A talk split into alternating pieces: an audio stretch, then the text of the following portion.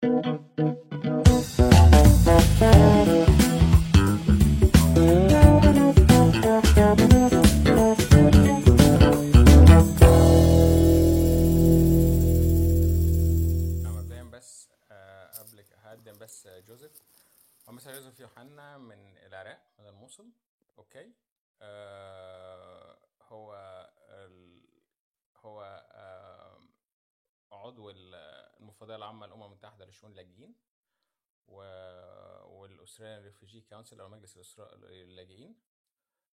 آه، جوزيف آه، حاصل على بكالوريوس ما يسمى آه، كلية آداب قسم لغة إنجليزية من جامعة الموصل. وبعد كده لما في أستراليا هاجر أستراليا كمل الدبلومة في ال management وال business في ج- في جامعة فيكتوريا وبعد كده عمل advanced دبلومة في ال management وال business برضه في جامعة فيكتوريا وعمل آه، بكالوريوس في ال applied management وال business management وال marketing آه، من Federation University اشتغل في منظمة A AMES وكمان كان وصل فيها ال team leader وبعد كده senior manager وكان طبعا في مؤسسة تانية اسمها Brotherhood of Saint Laurence قعد فيها أربع سنين. ودلوقتي هو state director في Host International Limited وكمان آه، ليه أنشطة كتير جدا آه، آه، لخدمة اللاجئين والجالية العربية آه، في أستراليا. وكان واخد شخصية العام في مدينة ملبورن في عام 2021 آه، شخصية جميلة جدا جدا بيخدم يعني خدوم لأقصى درجة. وكنا عملنا مع room المرة اللي فاتت لمدة ساعة للفيزا الجديدة اللي هي بتاعت اللاجئين اللي هي اللي هي ال talented refugees دي. وهو هو مع ناس آخرين عاملين آه، إخوة آخرين عاملين website اسمه تواصل هنحطه في ال Telegram channel فوق. آه، آه, آه جوزيف في ملبورن آه آه، ده أول سؤال جالي. آه، آه، أتمنى أي حد يعني يعرف أي حد مهتم بالموضوع ده. يا ريت يعملوا ping وجوزيف جاهز آه، يرد على كل أسئلتكم وهو هيتكلم مبدئيا على التعريف اللي طلبه know why عشان الموضوع يبقى سهل في الأول. هو ناس كتير يا جوزيف لما عملنا room استراليا الهجرة استراليا الأسبوع اللي فات كتير قوي اتكلموا يعني كذا سؤال في الشات وفي ال insight كان على موضوع اللاجئين. فأنا بصراحة ما عنديش أي خبرة فيه وما بحبش افتي ف آه، هديك المايك. و... و... وجوزيف على فكرة لاجئ سابق يعني برضه هو بيتكلم عن تجربة. شوف كده يا جوزيف؟ طيب أحمد بعد إذنك بس ممكن لو سمحت ممكن أنا بعت حطيت link القناة على ال- ال event على التليجرام ممكن بس تحط تعريف جوزيف آه، على قناه التليجرام. هنعمل topic دلوقتي. اللي حابب يا جماعة ممكن يعمل ping لاي حد مهتم بالقصة دي. هو جوزيف هيشرح دلوقتي الفرق بين اللجوء وبين الهجرة لأن هو فرق واسع يعني. آه، وأحمد عرفه. ممكن نسترجع لل replay كمان شوية. اتفضل يا أستاذ جوزيف. شكرا يا شباب. إن شاء الله كل عام وأنتم بخير. مقدما عليكم. وإن شاء الله 2000 آه، 2023 تكون سنة خير. وبركة وسعادة وأمن وأمان للجميع. من تعريف الأمم المتحدة لشؤون اللاجئين يحق للجوء من يطلب اللجوء هو أي شخص خارج بلده الأصلي ويخشى أو لا يرغب في العودة لأسباب تتعلق بالعرق أو الدين. أو الجنسية أو الرأي السياسي أو الانتماء إلى فئة اجتماعية معينة أو أنه معرض لخطر العقوبة القاسية أو التعذيب أو الموت. ولذلك يحق عالميا آه، أن يقدم لطلب اللجوء للمفوضية العليا لشؤون اللاجئين في البلد المجاور في أغلب الأحيان.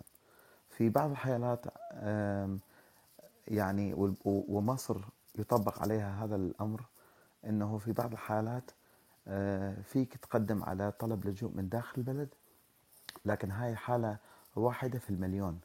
فجدا جدا محددة ونتكلم عن عشرات ال- الفيز يعني مش حتى مئات عشرات الفيز اللي تقدم من خلال العلاقات الدبلوماسية اللي يصير بين البلد الأصلي والبلد الثالث.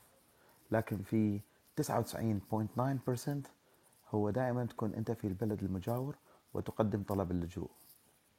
هاي أولا.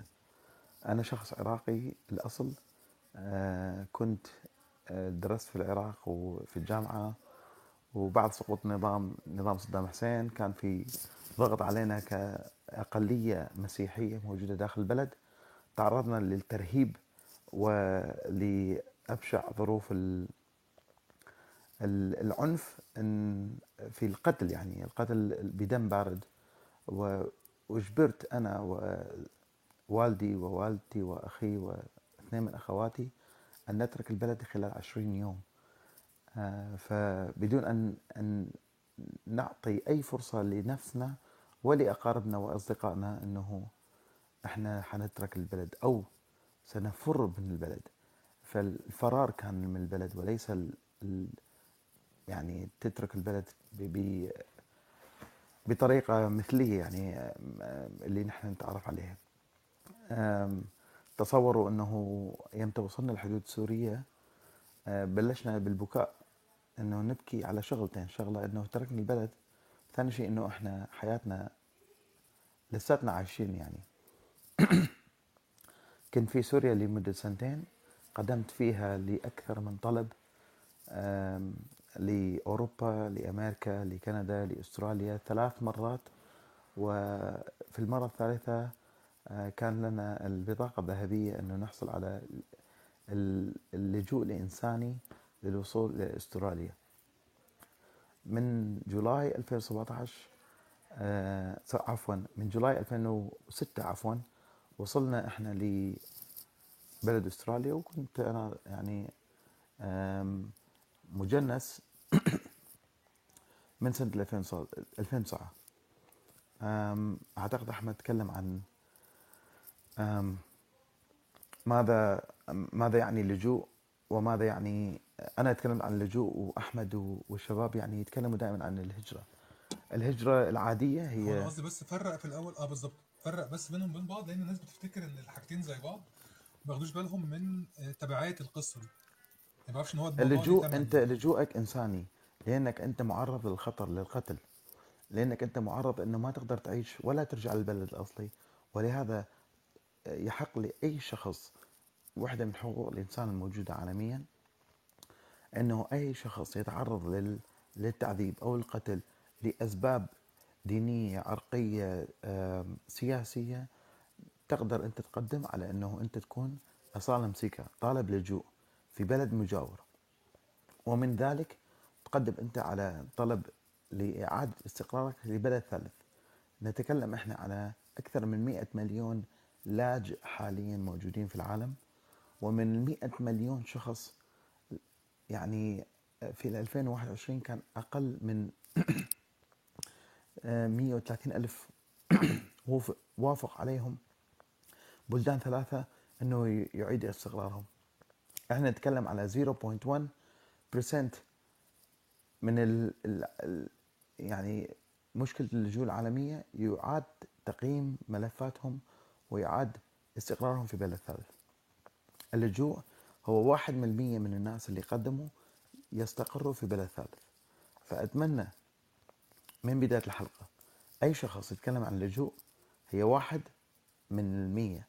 تسعة وتسعين بالمية أنت صعب جدا أنه يوافق- عليك في. في طرق مستحدثة تساهم في إعادة استقرار اللاجئين لبلد ثالث لكن لا توفي بالغرض ال- المطلوب الأغلب المايجريشن الهجرة الطبيعية هي الحل المناسب لكن اليوم نحن راح نتكلم عن اللجوء كقضية إنه الناس تسأل عليها حتى نحن نفرق بين إنه إيش قد إحنا نقدر إحنا نجيب أشخاص من بلدهم اصلي إلى بلد ثالث أو نساهم في آه، إعطاء المفهومية والمعلومة إنه أنت ما هي ال التولز الأدوات اللي تقدر تستعملها يا إما هجرة يا إما لجوء.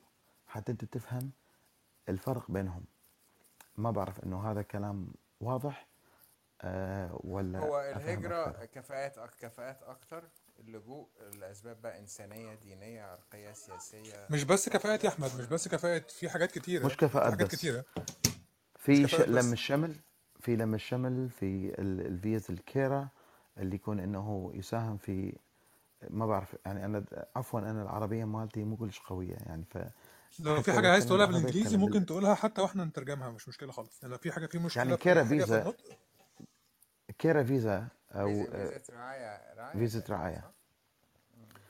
رعاية في في في فيز آه، اللي تكون سكيل هي 100% في فيز ال- ال- الاستثمار في فيز ال- ال- ال- اللي تكون الانوفيشن الريادة اللي موجودة حاليا في أستراليا وفتحت قبل كم ال- الفكر الريادي مش- مشهور حاليا ويطالب فيه في بعض الدول المتقدمة منها أستراليا. وفيز أخرى يعني. بس ال ال الأكثر هي أكيد فيز ال- الكفاءات اللي هي مطلوبة هي آه، على صعيد عالمي يعني. أما اللجوء آه، فده لأسباب إنسانية آه، دينية عرقية سياسية آه، أي حد حاسس بخطر. بس اللي, اللي, أنت عايز تشرحه يا جوزيف إن هو الإنسان مثلا من مصر تمام؟ عايز يروح سي ال يعني مش عايز يروح البلد ال- البلد المضيف هيبقى البلد الأم مصر البلد المضيف أمريكا. ما ينفعش يقدم من مصر لازم يقدم من تركيا من لبنان بلد طبعا. ثالث. صح مية كده؟ بالمية مية بالمية. مئة بالمئة آه هذا شيء موافق عليه عالميا. ولكن مع كل ال- الحب والتقدير لأهلنا في مصر آه مصر لا ليست هي أم الدنيا آه، في آه، في في التعبير اللجوء. يعني إمتى يجي يجي موضوع اللجوء مش منطقة صراع. مش مش منطقة صراع. صراع. أفغانستان حاليا حرب. هي عافية بالضبط. الناس اللي في أوكرانيا أو في أفغانستان أو من إيران هم أكثر تعرضا للخطورة للقتل والتعذيب آه، كونهم في بلد صراع. مصر حاليا عالميا ينظر لها على أنه بلد مستقر بلد يحاول أنه يعيد يعيد بناء لا هي مصر بلد مستقر ومصر أم الدنيا عشان كده يعني يعني مصر بالعكس مصر بتستقبل يعني في مية الحالة دي بالمية يعني. ال- لكن كلمة أم تمام. الدنيا في اللجوء مش موجودة يعني بصراحة يعني. تمام. سؤالي بقى الشخص اللي بيقدم لجوء ينفع بعد يعني اللي أنا فاهمه إن الشخص اللي بيقدم لجوء وبيتقبل طلبه لأن في ناس بتقدم لجوء وبعد كده بيقولوا إن هم عايزين آه، يرجعوا بلدهم الأصلي. حسب ما فهمت إن أنت بعد لمدة خمس سنين أو أكتر ما ينفعش ترجع بلدك الأصلي. لا ما فيش كذا موضوع. اللي يقدم آه، طلب للمفوضية لا يحق له الرجوع للبلد الأصلي.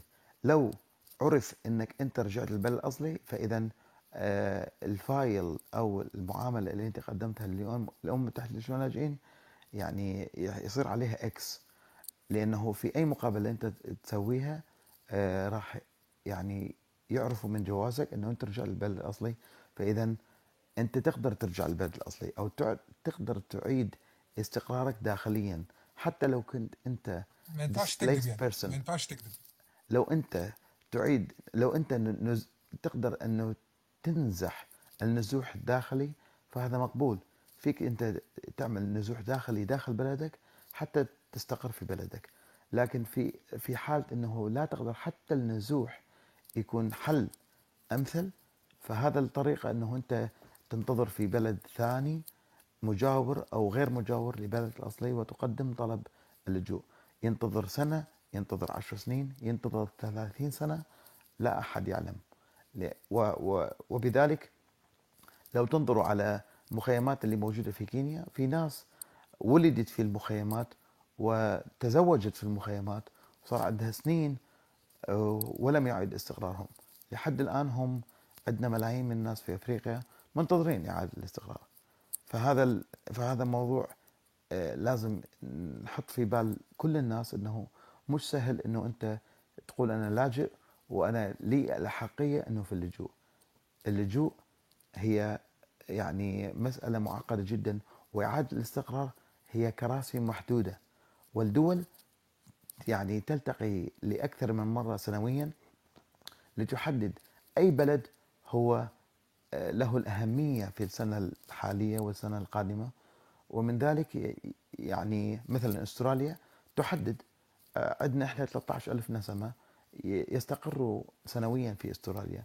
بينما الهجرة لأستراليا نتكلم عن أكثر من 190 ألف فيزا تصل لأستراليا سنويا من كل أنحاء العالم. فأنت حتى مقارنة بالهجر بالهجرة واللجوء لإستراليا إحنا أقل من 10% من ال... بين اللجوء والهجرة. ونفس الشيء في أمريكا وكندا وغير دول يعني. يعني صح لو تفتكر لما أزمة اللاجئين السوريين إخواتنا السوريين كانوا مثلا يعتبر أكثر من 10 مليون سوري كان نازح داخل البلد ونازح خارج البلد يعني أستراليا خدت 12000 كندا خدت 25000 من الرقم الكبير اللي هو 10 مليون ودي دول هجرة. معرفش الولايات المتحدة الأمريكية خدت كام بس ممكن يكون double ال number يعني. بس يعتبر الأرقام يعني ما تجيبش واحد في المية من عدد النازحين. يعني طبعا ألمانيا خدت بس مثلا لنا في أعتقد أكثر من 3 ملايين سوري في تركيا و2 مليون في لبنان وحوالي يمكن نص مليون في مصر أخواتنا السوريين طبعا. وبس يعني الفكرة العامة إن دول المهجر اللي هي دول ما بتاخدش العدد الكبير يعني ال ال في أزمة في الموضوع ده. أزمة عالمية هي أزمة اللجوء العالمية صار لها أكثر من 15 سنة. من منذ ال- الحرب في العراق بلشت المشكلة والعدد بلش يزيد سنة بعد سنة. والصراعات راح تزيد يعني مش حتقل يعني. حاليا عندك أنت لبنان عندك أنت إيران عندك آه، ملف شائك جدا في باكستان وفي تركيا وفي تايلاند. آه، ويعني بأي لحظة بيكون عندك أنت مشكلة جديدة في في تايلاند وفي الصين ما بتعرف يعني إيش راح يصير.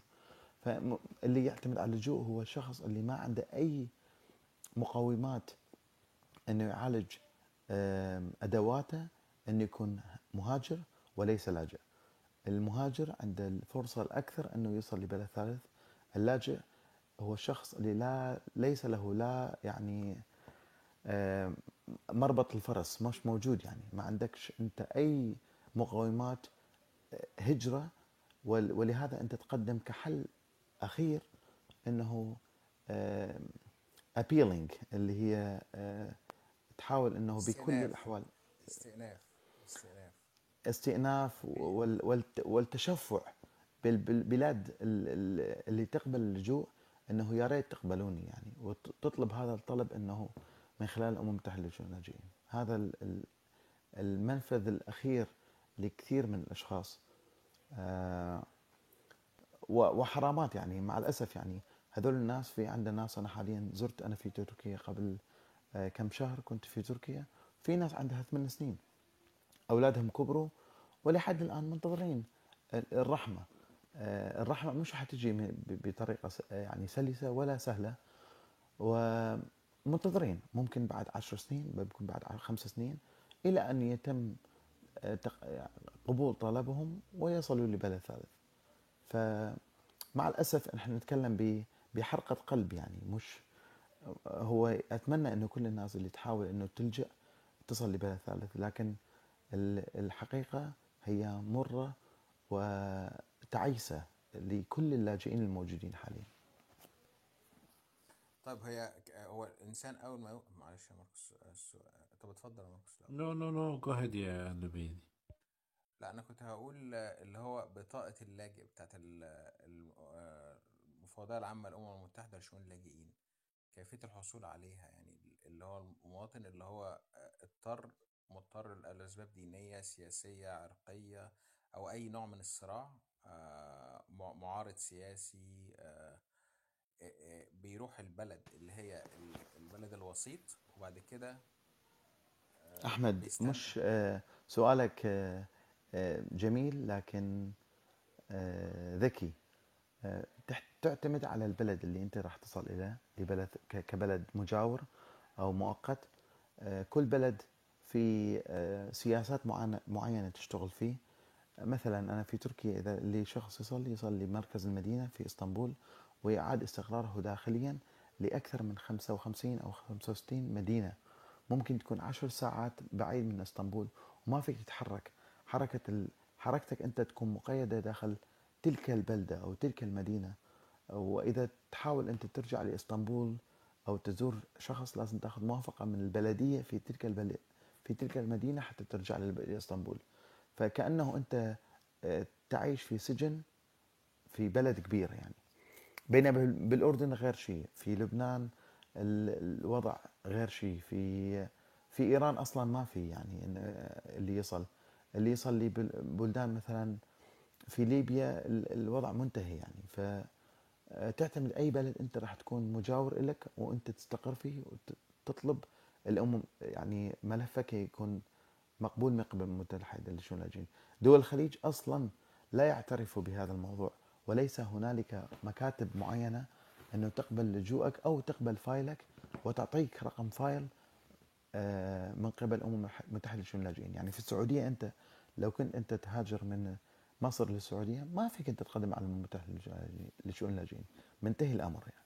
ولا في الإمارات ولا في الكويت ولا في عمان ولا ببحرين. كلها منتهية يعني. طب هي مكاتب الأمم المتحدة لشؤون اللاجئين موجودة في لبنان مصر في الدول العربيه الأردن في بلاد تانية؟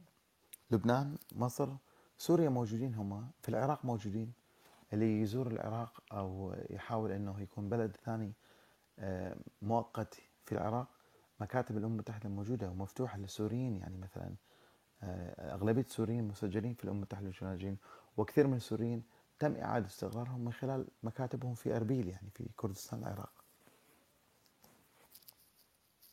اتفضل يا عندي بس سؤال. في ناس بيعتبروا إن ال بيعتبروا إن هو الموضوع إن هو عايز بيكذب في ملف اللجوء بتاعه لأن هو شخص مثلا عنده مشاكل ما أو هو ما عندوش يعني عنده مشاكل مادية مثلا.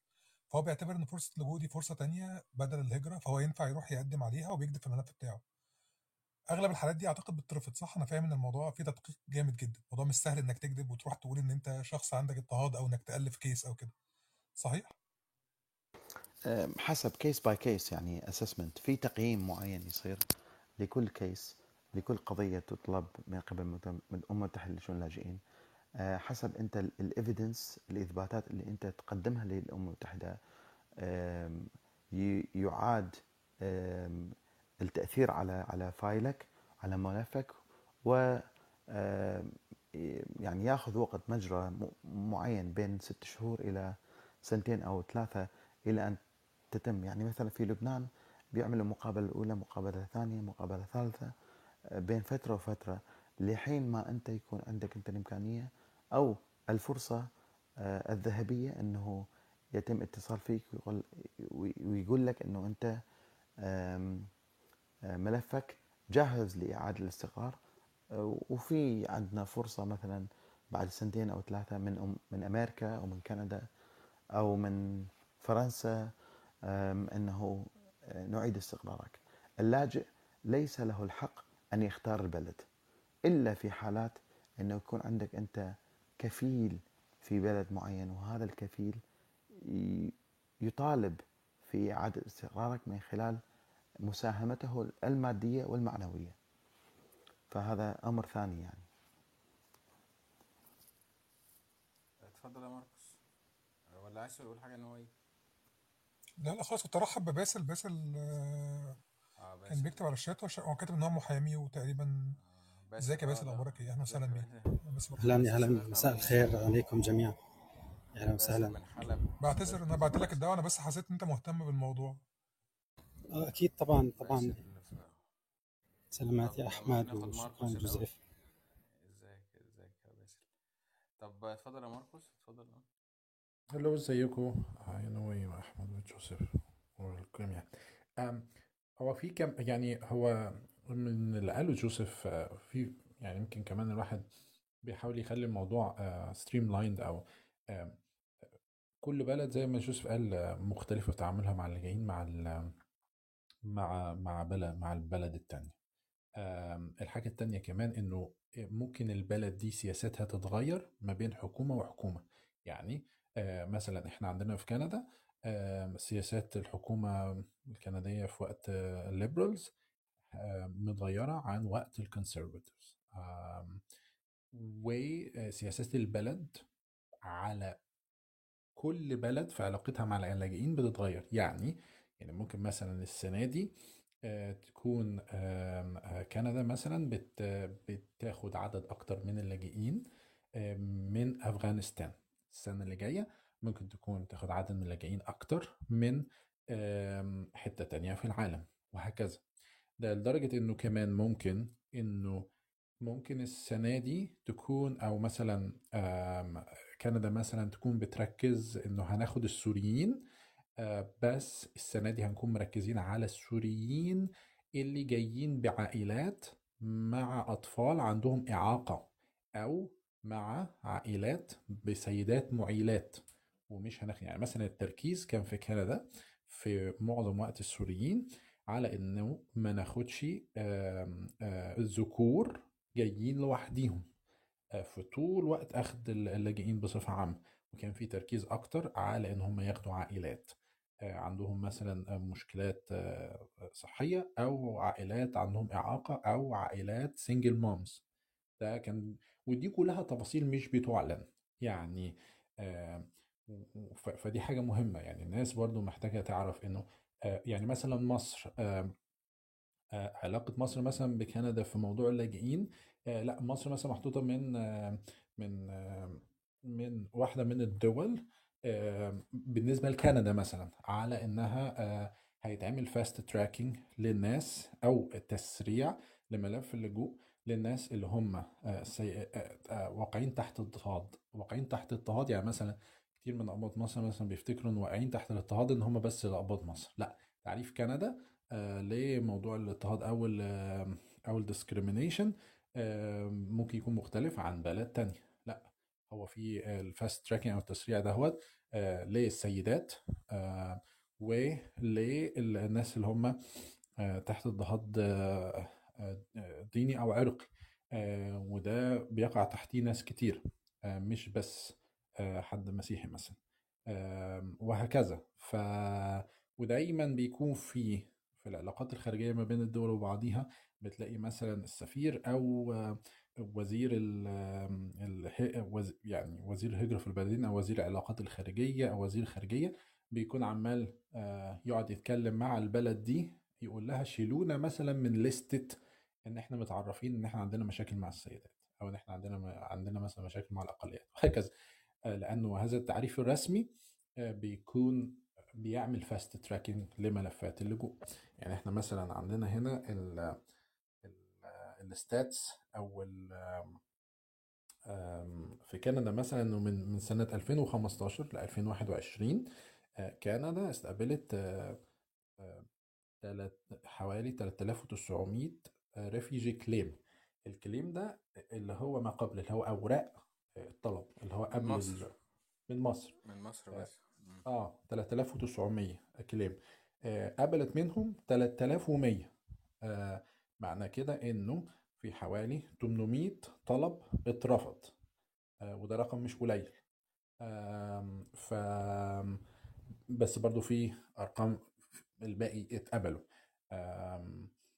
وهكذا. الأرقام دي مثلا مش بتبقى معلنة غير لما مثلا واحد بيعمل تحقيق صحفي. يعني مثلا هي الفكرة إنه الحكومات بتروح تعمل يعني إحنا عندنا في كندا بتعمل شو سياسي إنه تطلع بعد مثلا ما أي في كرايسيس معينة أو أو كارثة معينة بتحصل في بلد بت بيحصل فيها حرب أو كده بتقول إن إحنا نستقبل عدد معين من الناس من هذه البلد.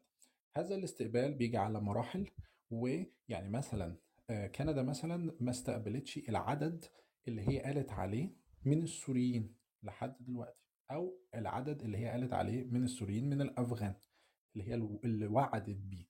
بيبقى الوعد آه، سياسي وبيطلع في في الإعلام ومش شرط إن هو يتحقق أو لأ.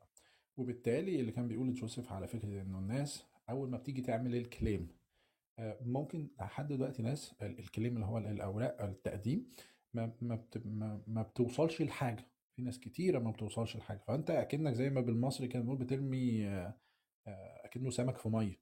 يعني ما عندكش أي تأكيد إن الموضوع ده يحصل. في ناس كتيرة مثلا بتقول إنه أصحابي آه طب ما ده صاحبي مثلا وأصحابنا عملوا لجوء وخلص معاهم الورق بسرعة و- وتمام. ده مش معناه إنه ممكن يحصل آه، معاك نفس آه، نفس اللي حصل آه، معاهم. في بس نقطة كمان آه، في بلدان يعني آه، آه، سياسات برضو انه واحد يكون جاد displaced أو اتهجر من بلده قسريا آه، أو بدون إرادته. آم، وبيروح يسلم نفسه على الحدود. في بلدان بيبقى الحدود عندهم آه، جنب الحدود في مكتب أمم متحدة. في بلدان تانية ما بيبقاش عندهم الموضوع دهوت ولازم آه، اللي بيسلم نفسه على الحدود يروح يوصل لمركز مدينة أو في العاصمة علشان يعمل ال claim بتاع بتاع ورق اللجوء. فال practices بتبقى مختلفة. عندنا هنا مثلا ما بين أمريكا وكندا اللي حصل حاجة في كارثة لاجئين حصلت على الحدود في في الحدود الجنوبية مع المكسيك حاليا دلوقتي إنه آم، آلاف مؤلفة من اللاجئين اللي جايين من لاتين أمريكا من من من يعني جنوب أمريكا ووسط آم، من كل البلدان اللي تحت دي. جايين بآلاف مؤلفة لأنه كان في حكم من المحكمة الدستورية العليا في أمريكا إنه آه، هتلغي القرار بتاع ترامب. آه، والناس كانت شايفة اللي هو كان بيقول إنه إحنا مش هناخد أو في هنبقى متعسفين أكتر مع طلبات اللاجئين. ده كان قرار رسمي. واللي حصل إنه الناس كانت فاكرة علشان حكومة بايدن حكومة ليبرال- ليبرالية أو أو مش محافظة زي آه، ترامب فآلاف من المؤلفة سافروا من دول كتيرة من أمريكا الجنوبية علشان يوصلوا للحدود مع وقت قرار المحكمة الدستورية العليا. آه، اللي حصل إنه المحكمة الدستورية العليا أثبتت أو خلت س- خلت استمرار العمل بقرار ترامب.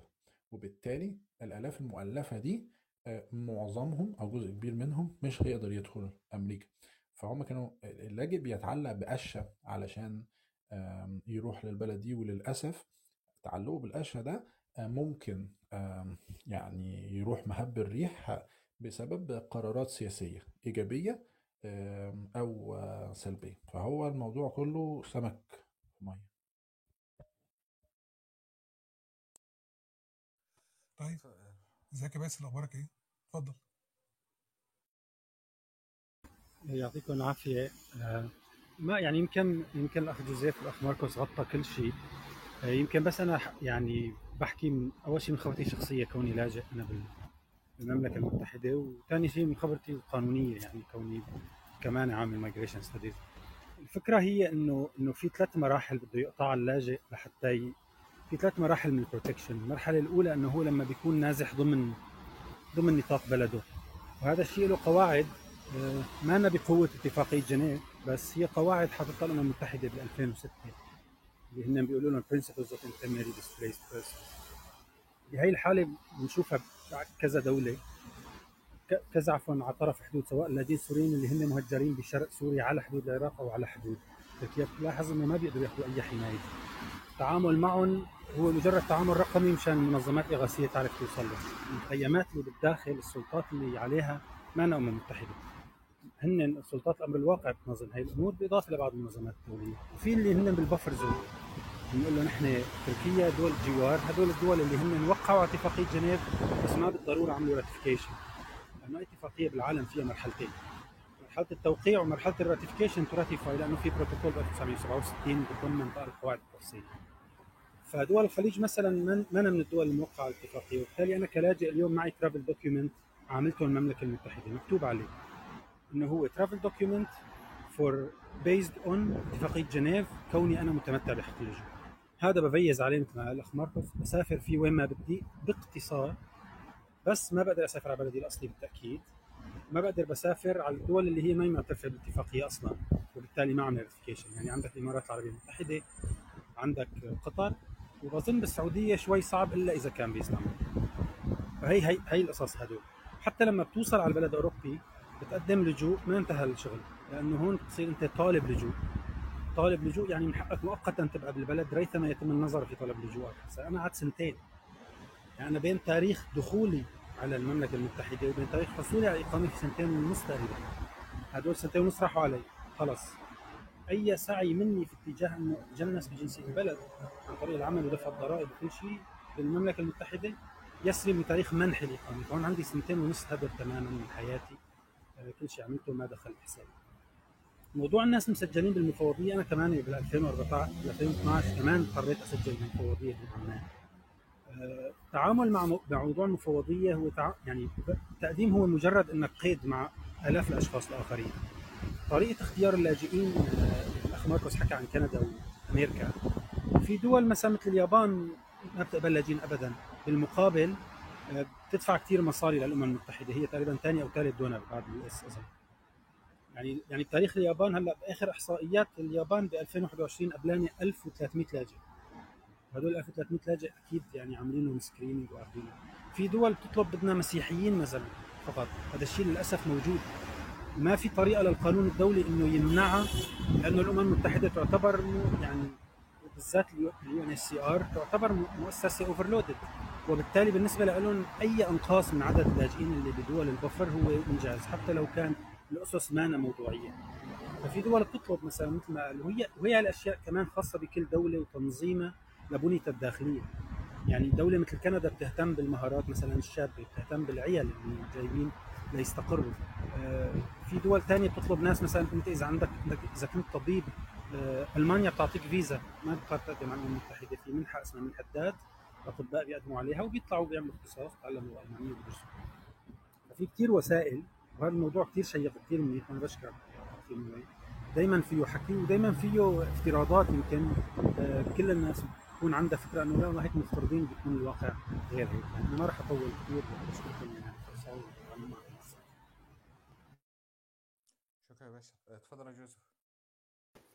لا كلام آه، اللي قاله باسل والأخ مرقس آه، مئة بالمئة كل دولة يعني أوروبا عادة يعني منذ النزوح اللي صار من تركيا لأوروبا آه، تمت معالجة الفايلات كأنها طالبي لجوء داخل أوروبا واللي يسموهم في أستراليا بالتعبير الأسترالي onshore protection بيحاولوا ياخذوا إنه إقامة مؤقتة آه، إلى حين آه، يعاد التقييم في file اتهم بعد سنة سنتين في عندنا ناس وصلوا لأستراليا في عام 2011 و12 و13 ولحد الآن هم آه، طالبي لجوء داخل أستراليا وهم أكثر من 25 ألف نسمة. فهذا أمر طبيعي يعني في بطريقة كل دولة آه، تعالج آه، مسألة اللاجئين آه، من خلال سياساتها. استراليا تتأثر جدا بالسياسات الأوروبية مؤخرا ونحاول إنه نكون أكثر كريمين لنقارن نفسنا في مسألة اللجوء من كندا ولا أن نتأثر في السياسات الأوروبية بصراحة. آه، موضوع اللجوء الإنساني يعني the humanitarian is been shrinking more year after year. ما بعرف شلون أترجمها. بس إنه إحنا نعاني بتقل. يعني بتقل. كل سنة بتقل. ولا ولا تزيد. كون إنه أصحاب القرار السياسيين يعرفوا إنه مشكلة اللاجئين راح تبقى ولا تنحل.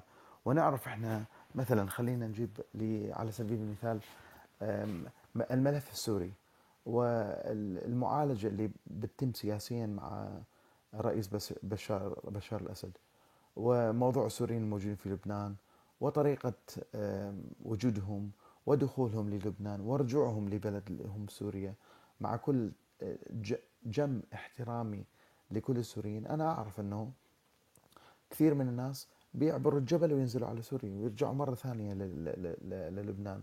وهذا الموضوع صار سنين.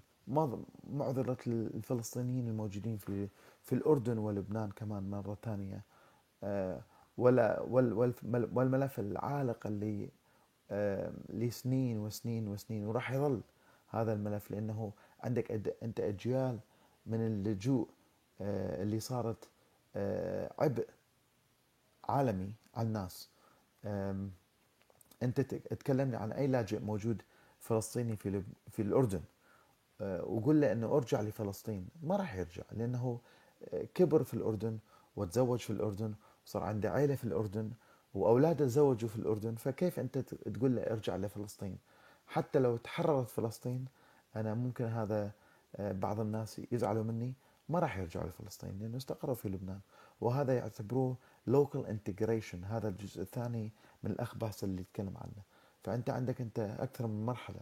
مرحلة إنه أنت نازح داخل البلد ثانيا أنت مرحلة إنه في بلد مجاور تقدم عليها على ال على ال على ال- اللجوء. وفي المرحلة الثانية إنه يتم فايلك إنه إما الرجوع ال- الطوعي للبلد الأصلي أو الاستقرار الذاتي والإندماج المحلي في البلد الثاني. والمل يعني والصعوبة فيها إنه أنت من ال- ال- المرحلة الثانية تنقل إلى المرحلة الثالثة إنه أنت الأمم المتحدة تقرر إنه أنت ملفك لا تستطيع حتى البقاء في البلد الثاني ولازم يتم إعادة استقرار في البلد الثالث. مثلا الأمم المتحدة بعد ست شهور تقول لك إنه أنا عندي مليونين شخص منتظرين إقامة لبلد ثالث. كم من هذول المليونين شخص عالميا من أفريقيا وآسيا ودول الشرق الأوسط آه، سيتم إعادة تأهيلهم لبلد ثالث من المليونين. أنتم تكلموا لي 200 300 400 ألف. هذا لا هذا لا يعطي أي شيء يعني انه لأنه أنت ال- البلدان ستقرر إنه المشكلة حتكون مع آه، آه، إعادة استقرار ناس من أفغانستان ناس من أوكرانيا. ممكن نجيب بعض آه، يعني ال- الأعداد من أفريقيا بعض الأعداد من من الشرق الأوسط. السنين اللي مضت كان في اهتمام مو طبيعي من الصراعات اللي صايرة في الشرق الأوسط. هذا الموضوع لن يعاد مستقبلا. يعني الاهتمام بالشرق الأوسط وشمال أفريقيا آه، مسألة انتهت. آه، إلا في لا سمح الله في كوارث تحصل مستقبلا سيعاد النظر في شمال أفريقيا وال- والشرق الأوسط. لكن حاليا الاهتمام هو برا آه، خارج منطقتنا العربية بصراحة. أفغانستان وأوكرانيا. حاليا حاليا وإيران كمان. آه عشان المظاهرات الم- الأخيرة. اتفضل يا ماركوس عايز تقول آه كان في نقطة أنا بفتكرتها ما بين الكلام آه، آه، في برضه ناس في في ال... في- الواحد بيسمع الكلام ده في الدوائر آه، العربية برضه إنه في نوعية أخرى من. من موضوع اللجوء آه، اللي هو آه، يمكن اتكلمنا على موضوع آه، ال- الناس اللي هم آه، بيهاجروا قسريا آه، خارج آه، بلدهم آه، وبيسلموا نفسهم على الحدود بريا في نوعية تاني من الناس مثلا بيبقى معاها اوريدي فيزا أمريكا أو بيبقى معاها فيزا كندا أو بيقدموا على فيزا أمريكا أو كندا يعني اوريدي كان معاهم أو قدموا عليها وبعد كده وهم مسافرين بريا لكندا من أمريكا أو جويا لأمريكا أو كندا أول ما بيجوا على الحدود آه، يقولوا إن أنا بسلم نفسي وإن أنا مضطهد في بلدي للأسباب دي وعاوز آخد حماية هذه البلد. وده ما بيتمررش على الأمم المتحدة. آم، ال- الفكرة في الموضوع ده هو إنه في مخاطرة شديدة جدا في هذا الموضوع برضه. يعني زي ما في المخاطرة بتاعت الديسبليسمنت إن أنت شخص هجرت قسريا من بلدك وما عندكش طريقة تاني يمكن دي طريقة فيها نوع من ال- ال- التميز شوية أو اللي هو ال privilege شوية إنه الشخص اللي قدر يركب الطيارة أو دفع فلوس طيارة وبعد كده آه، قدر يسافر على أمريكا أو كندا. فده already شخص ممكن يكون مثلا معاه فلوس أو حاول إنه يجمع فلوس أو إنه كمان قدر ياخد فيزا أمريكا وكندا. آه، وإحنا عارفين إنه فيزا أمريكا وكندا عشان تتاخد آه، من دول الشرق الأوسط بصفة عامة دي حاجة مش سهلة. آه، المخاطرة بقى لو آه، يعني شفنا إن الموضوع ده نجح انه أنت قدرت تاخد الفيزا مخطط قبليها إنك تعمل لجوء بعديها أو لأ ودي برضو إشكالية لأنه ده بيوصل للنقطة بتاعت نوي إن هو بيتكلم على موضوع ال- ال- الكذب في ال في ال في أي ابلكيشن إنه حد آه، قال طب أنا ما هعمل لجوء و آه، بس الطريق اللجوء على الحدود بعد ما أنزل من الطيارة.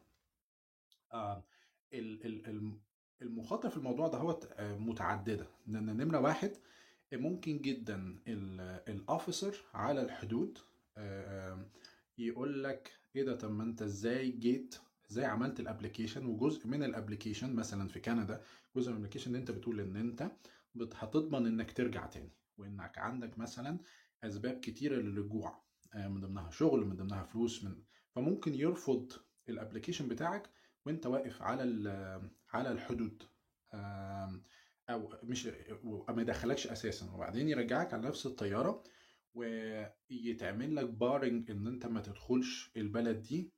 هم بيقولوا في أوقات آه، عشر سنين بس آه، أنا أعرف مثلا قصص لناس مش قادرة تدخل كندا آه، مدى الحياة. حاولت كذا مرة ومش قادرة. حتى لما اتجنست بجنسية مثلا أمريكا. يعني بقى عندهم جنسية أمريكا آم، وخلصوا المواضيع وكل حاجة وبعدين حاولوا يدخلوا كندا تاني لكن لسه ملفهم آه، متعلم عليه آه، من من من زمان.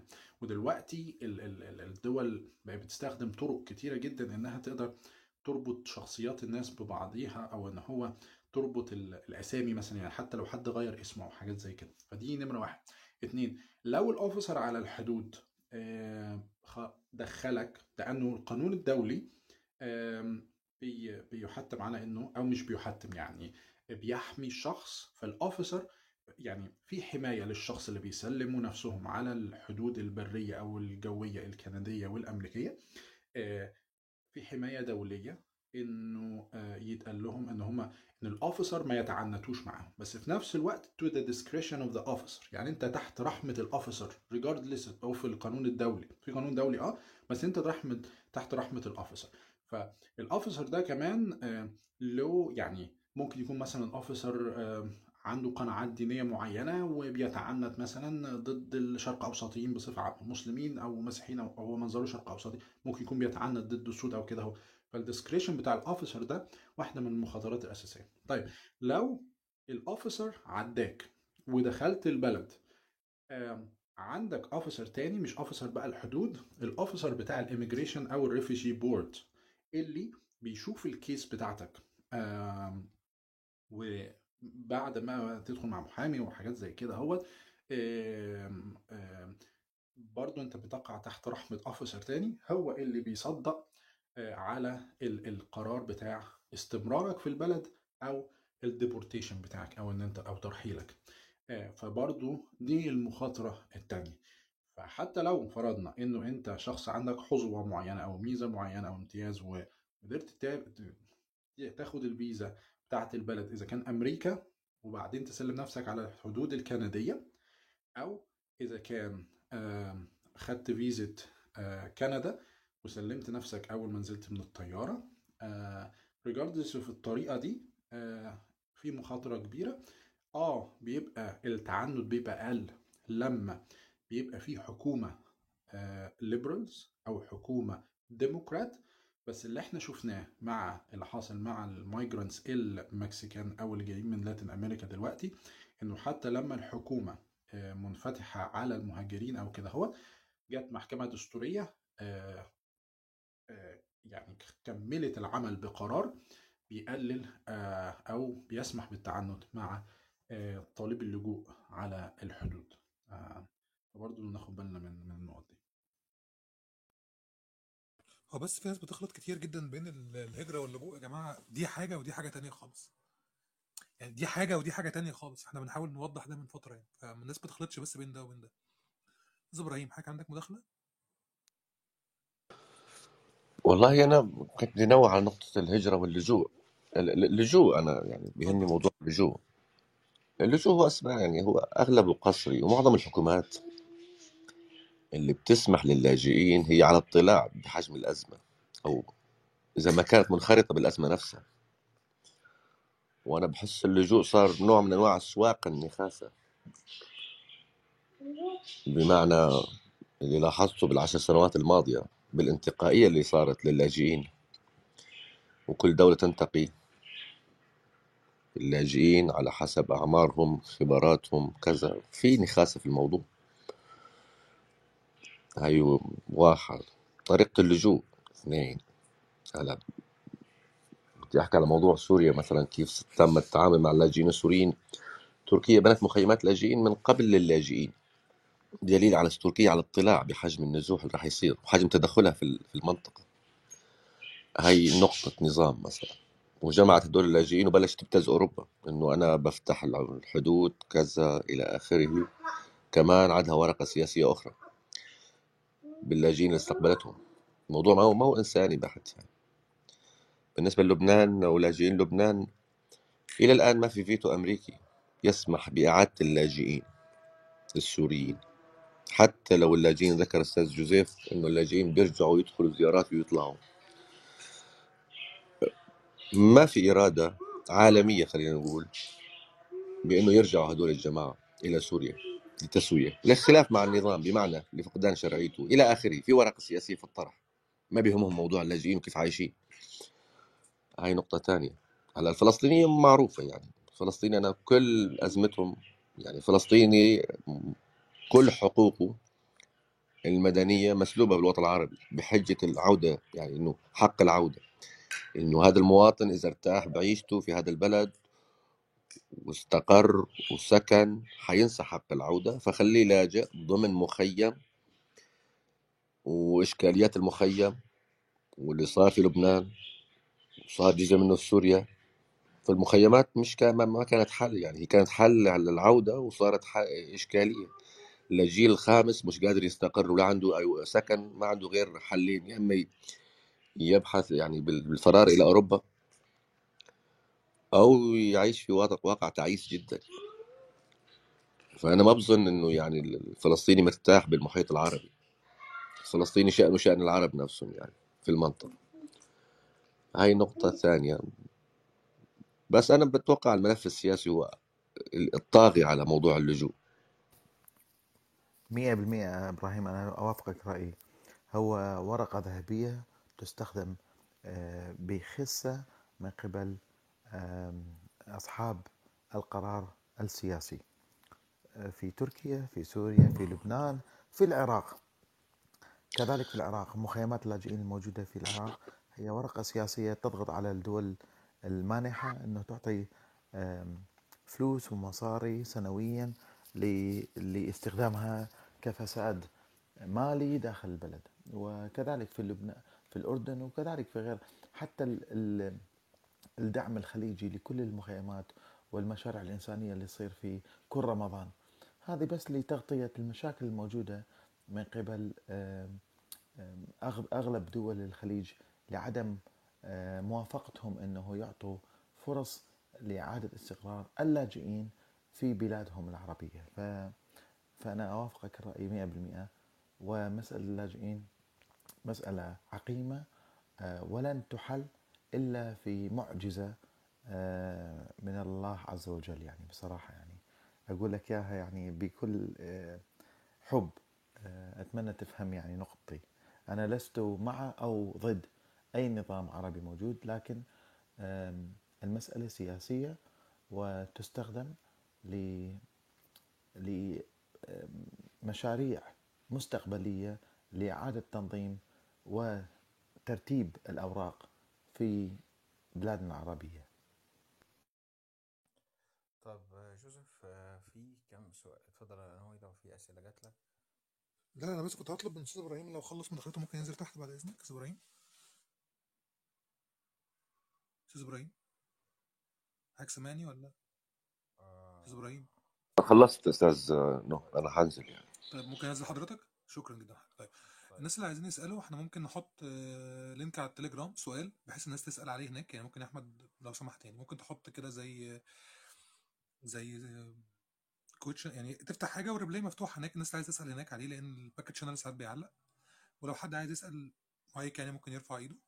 وتفضل بقى أنت لو عندك أسئلة اتفضل. طيب، الناس اللي سألت أول سؤال يعني هو أربع أسئلة جات لي. آه، أول سؤال جوزيف هو إيه آه، في الانترفيو السؤال الأسئلة اللي هي الأسئلة اللي بيتعرض لها طالب اللجوء آه، في المقابلة. يعني يعني هو التقييم آه، مش حاجة سهلة. لازم أنت ترتب أنه إثباتات أنه الأسباب العرقية السياسية الدينية الشخصية اللي أنت تعرضت لها في بلدك الأصلي. ولماذا تريد اللجوء أو تطلب آه، اللجوء آه، من خلال الأمم المتحدة للشؤون اللاجئين؟ أنا تكلمت عن الشخصية. كلمة الشخصية جدا مهمة. نحن لا نقدر أن نعمم مشاكل البلد إلى أمورنا الشخصية. الأغلب من الناس اللي تقع في هذه المشكلة ولم ولا يتم ال- ال- التدقيق في ملفاتهم عندما يتكلموا باسم البلد. وكأنهم هم محامين عن البلد. مثلا آه، أنا شخص آه، من الطائفة اليزيدية واليزيديين تعرضوا لل- للترهيب وأنا أود اللجوء. ما ما فيك تتكلم بهذا الموضوع. لازم تتكلم أنت عن شخصك.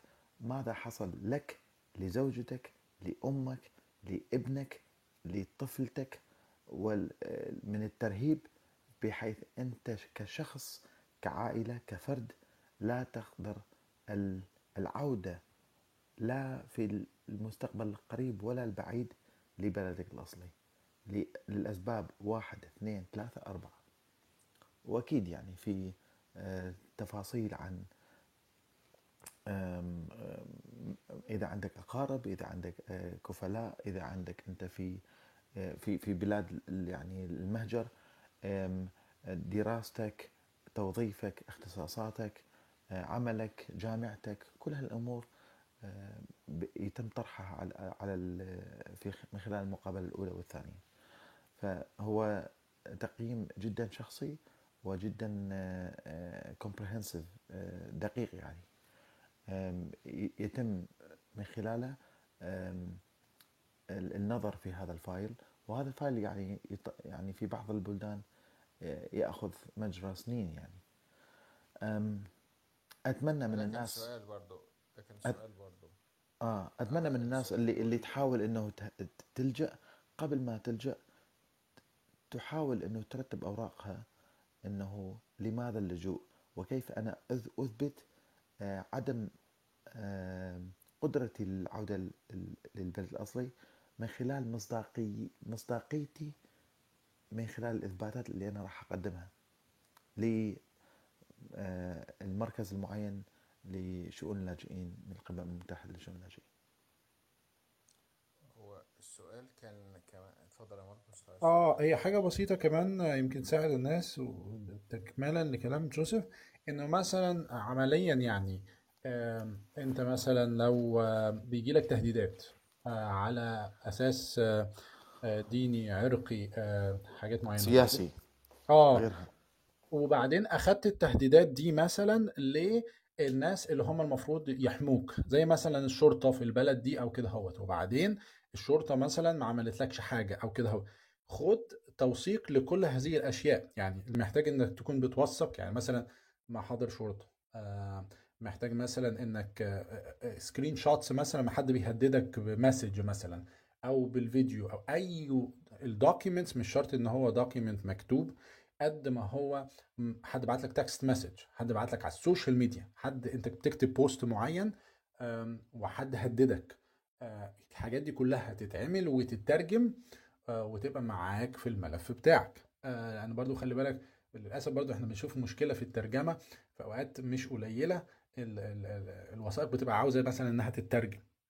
فكل الحاجات دي انت محتاج كمان تثبت إزاي ان البلد اللي انت جاي منها ما حمتكش من التهديدات العرقية أو السياسية دي. يعني لأن هو برضه هيسألك طب انت ليه ما استنجدتش بالشرطة مثلا في البلد بتاعتك أو حاجات زي كده؟ تثبت له ان انت استنجدت و...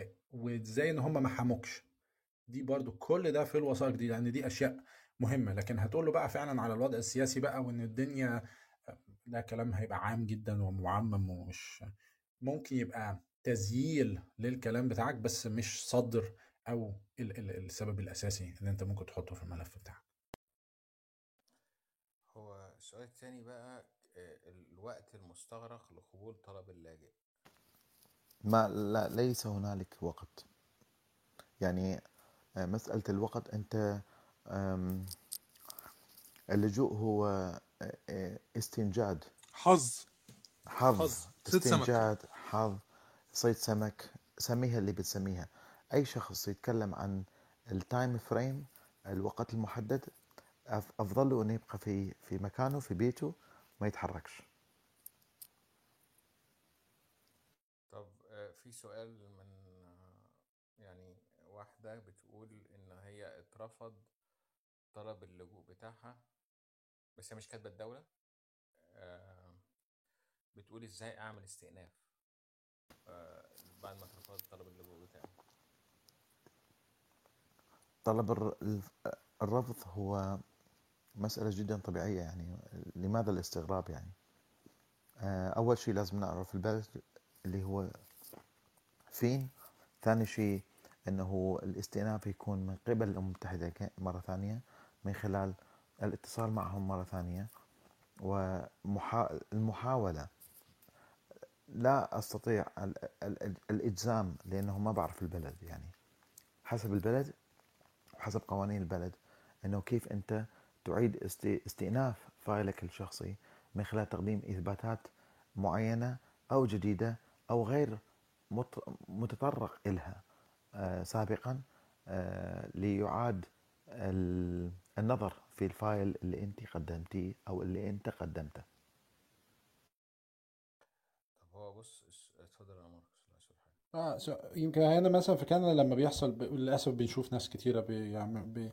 بي... بيترفض الملف بتاعهم. بنلاقي جزء من الناس الكتيرة اللي بيترفض مثلا آه، طلب اللجوء بتاعهم مثلا هم ممكن ما يكونوش مثلا يشتغلوا مع محامي. ودي ف... فهم مثلا أو ممكن يشتغلوا مع محامي مثلا وال... وما كانش محامي جيد أو ما كانش محامي أو كان محامي مثلا بفلوس مش محامي مثلا مع منظمة آه، بتشتغل مع اللاجئين بصفة مستمرة أو كده. فممكن يكون مثلا حل إنه آه، تغيير المحامي ده يمكن يكون حل. آه، طبعا برضه عشان مش عارفين كيس زي ما يوسف قال وفي أنهي بلد ف أنا بتكلم على كندا. ممكن تغيير المحامي يكون واحد من الحلول. آه، إحنا بنشوف كمان ناس تغيير المحامي أو الكلام ده هو لأنه هيكون في الاستئناف.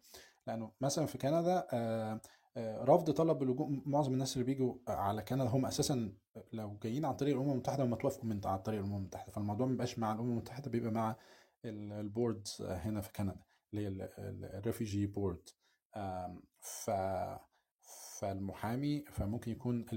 فالحل إن هو نمرة واحد يكون استئناف بس ممكن. استئناف مع نفس المحامي أو استئناف مع محامي آخر أو استئناف بمحامي لو ما كانش فيه تقديم الطلب بمحامي. فدي من ضمن الحاجات آه، اللي ممكن تحل. للأسف بنلاقي كمان ناس بيترفض الاستئناف بتاعهم. يعملوا وعلى حسب البلد آه، بتعمل كام استئناف. آه، وعلى حسب الحكومة بتاعة البلد حاليا دلوقتي بتقبل كام استئناف. وهل في استئنافات ولا لأ؟ فدي برضو ممكن. بنلاقي في ناس كمان حل تاني بعد رفض الاستئناف أو الاستشكال إنه ناس بتعمل campaigns يعني بنشوف ناس مثلا بتقول إنه إحنا اترفضنا الاستئناف بتاعنا اترفض بس ما ينفعش نسيب البلد. بيعملوا campaign ويطلعوا في الميديا. يقولوا الأسباب يحاولوا يوصلوا للميديا الكبيرة أو منصات الصحافة الكبيرة اللي في البلد. آه، يوصلوا رأيهم أو يشتغلوا مع منظمات مجتمعية ويوصلوا رأيهم للميديا بحيث إنه يحركوا مثلا. وبنلاقي إن في ساعات استجابة حتى لو الاستشكال اترفض أو أو حاجة زي كده. ففي طرق يعني كتيرة بس طبعا برضو أجن الموضوع مش مضمون. هو السؤال يا جوزيف لو عايز تجاوب عليه جاوب عليه مش عايز يعني براحتك. هو عن بيتكلموا عن فساد المفوض يعني يعني فاهم يعني المفوضية العامة للأمم المتحدة يعني المكاتب بتاعتها يعني آه، يعني هي واحد بيشتكي إن هو بيتلقى رشاوي هل الكلام ده صحيح؟ ولو صحيح لو مش عايز تجاوب ما تجاوبش يعني براحتك يعني. لا لا تعليق بصراحة. لا تعليق. طب كويس عشان الموضوع ده آه السؤال اللي بعده آه، هل ينفع لم الشمل العائلي ي- يعني يعني آه، مع اللجوء؟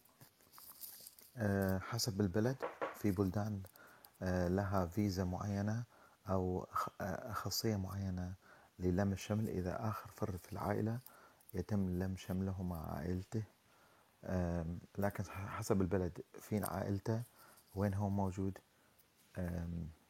لا أقدر أن أجزم يعني. السؤال مو واضح. حسب البلد.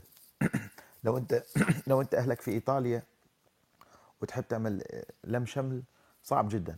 لو أنت أهلك في أمريكا وتحب تعمل لهم شمل بتطول أكثر. لو أنت لم شملك في كندا وأستراليا أكثر بكثير سهولة يعني.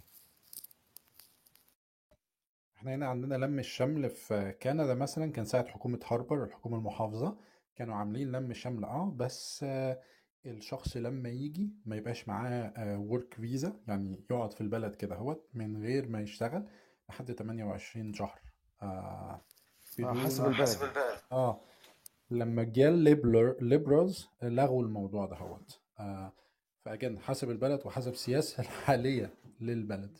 عاملة إزاي؟ في موضوع لم الشمل أعطاني مرقص نقطة نتكلم فيها. اللي نتكلم فيه هو حاليا.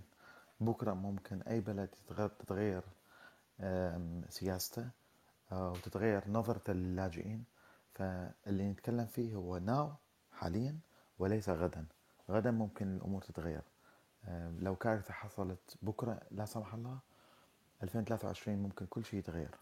فنتكلم إحنا عن دلوقتي حاليا.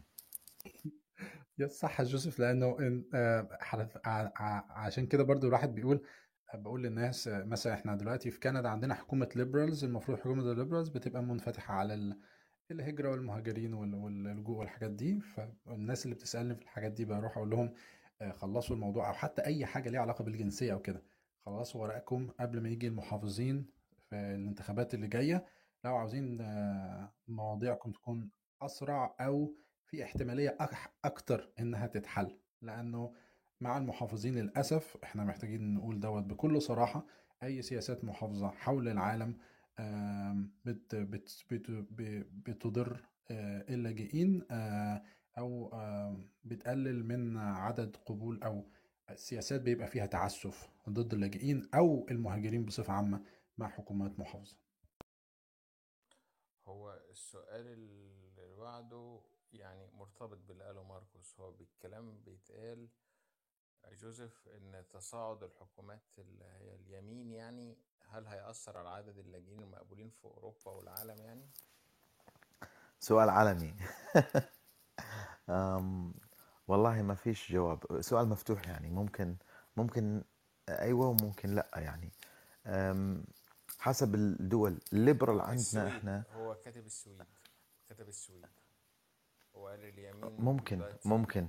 ممكن. ما يعني عادة هم الدول الأوروبية تغيرت ب يعني بطريقة جدا آه، غريبة بعد الوصول الكم الهائل من اللاجئين من تركيا ل- ل- لأوروبا. فكل طرق اللجوء وط- آه، و- والطريقة اللي يتعاملوا مع ملف اللاجئين آه، طريقة شائكة. ولن ترجع لأيام التسعينات وبداية الألفينات. يعني أيام ال- في أيام زمان كان كانت أوروبا منبع ال- الأمل لكثير من اللاجئين. هاي الأيام ما راح ترجع يعني بصراحة يعني. أيام اللي بتاعت ال- ال- اللجوء. آه كان في كتير قوي. أنت فاكر من الصومال البوسنة طبعا. عرب أهل اللبنانية؟ آه كتير قوي آه آه، هاي أيام هاي ال- ال- الفترة الذهبية يعني اللي للجوء كانت في أوروبا. ال- إنه نرجع نن- ننتظر الأمل اللي كان موجود قبل عشرين سنة. هذا يعني حلم ذهبي مش حيرجع. طب هو في سؤال برضه لسه جالي وفي سؤال على القناة.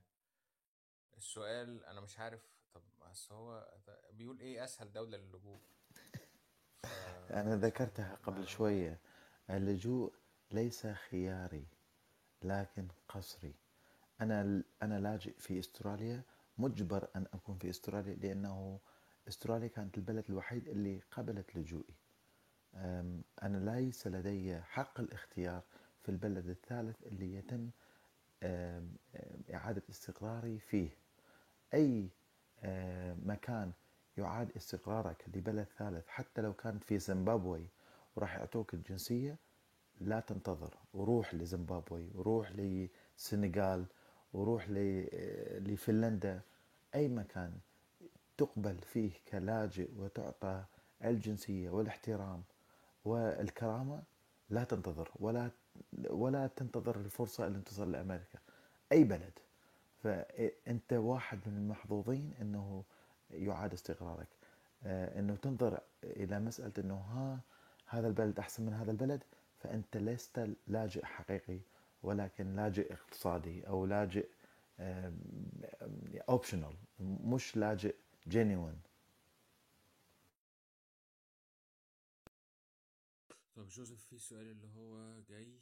هو أغلبية الناس طبعا عشان إجراءات الأمن فبتبعت الأسئلة أنت فاهم؟ آه، في الباك تمام شانل. تمام. ما أعرفش بيجي لك أسئلة زي الباك شانل ولا آه طيب. هو هو أنا في سؤالين على التليجرام يا أحمد. ما أنا ما لسه هو لسه هقوله حالا. بيقول أنا مقدم على اللجوء من سبع ثلاثة سنين ولم يأتي الرد حتى الآن.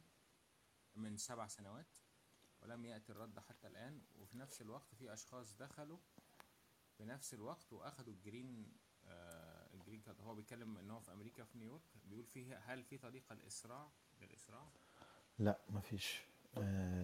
ما فيش يعني. قالها no إنه في مسألة حظ كمان يعني. في ناس تجي بعدك وتأخذ. ممكن اللي بعدك كان عندهم إثباتات أقوى من عندك.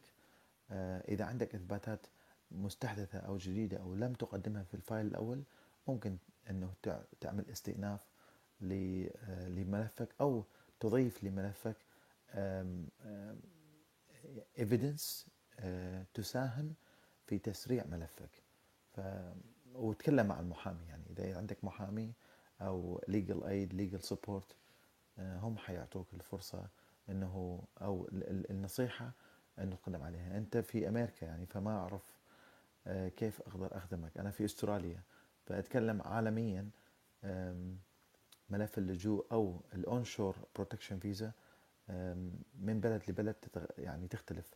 فحاول إنه تسأل محامي محلي آه، في منطقتك في مدينتك آه، أكيد في كثير من المحامين العرب آه، إنه يقدروا يعطوك النصيحه وترتب أوراقك حسب البلد وحاجة البلد لإلك. بس إذا عندك إثباتات ما معطيها هاي حتعطي كثير فرصة إنه تسرع من ملفك. هو سؤال غريب ش- يعني هي هو اللي بيقوله إن هو آه، جالهم آه، توطين في البرازيل البرا- البرازيل.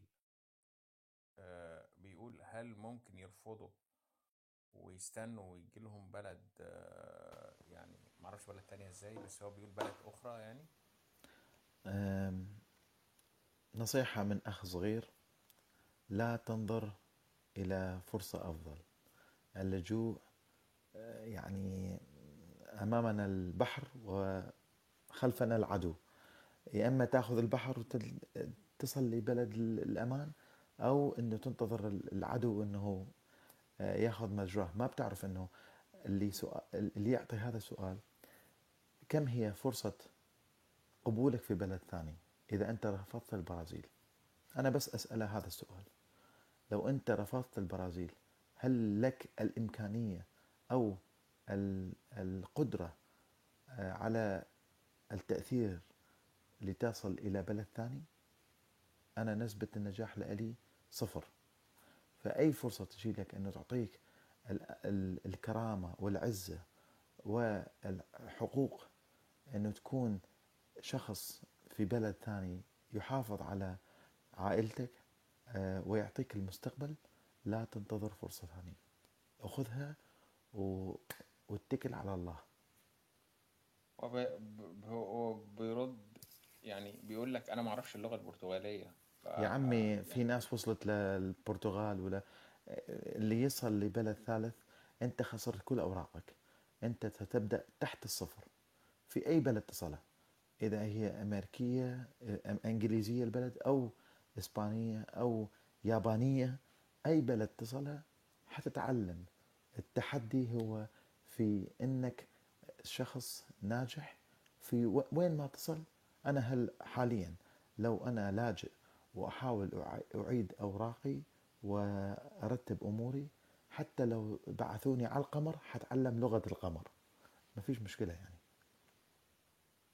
طب هو هو نفس الشخص يعني لا اللي قبله سوري بيسأل بيقول من خبرتك يا مستر جوزيف مين يعني بما إنك عضو المفوضية العامة لشؤون اللاجئين الأمم المتحدة بيقول لك مين أكتر دولة آه، يعني بتدي ميزات كويسة للاجئين؟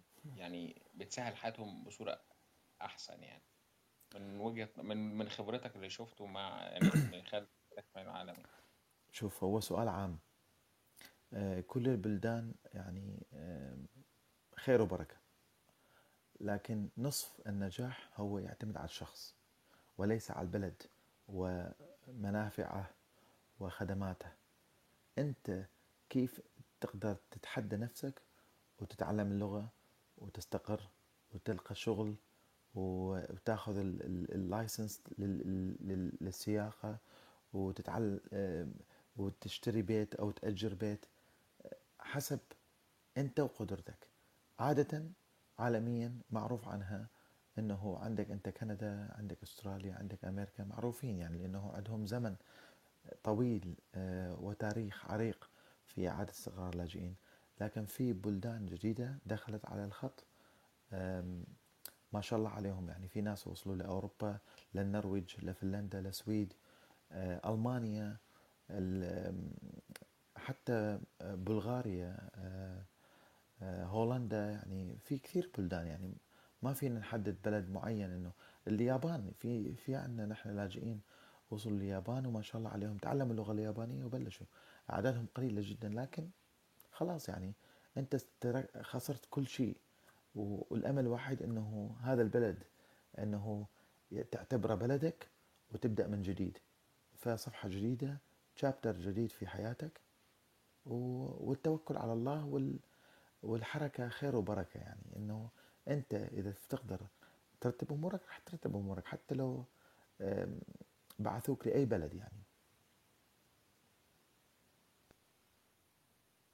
طيب هو وبص الأسئلة تبان بسيطة بس يعني يعني يعني هو بيقول أنا مضطهد يعني هو من أقلية دينية تمام؟ تمام. آه وفي نفس الوقت معارض سياسي.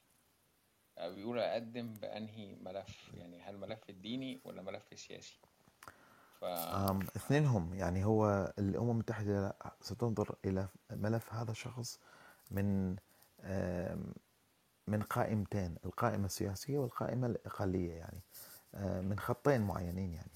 فما فيش مشكلة. أنت من من تقييم فايلك هم حي هم من سيحدد أهمية فايلك من خلال الإثباتات اللي أنت حتقدمها لهم آه، سياسيا وعرقيا.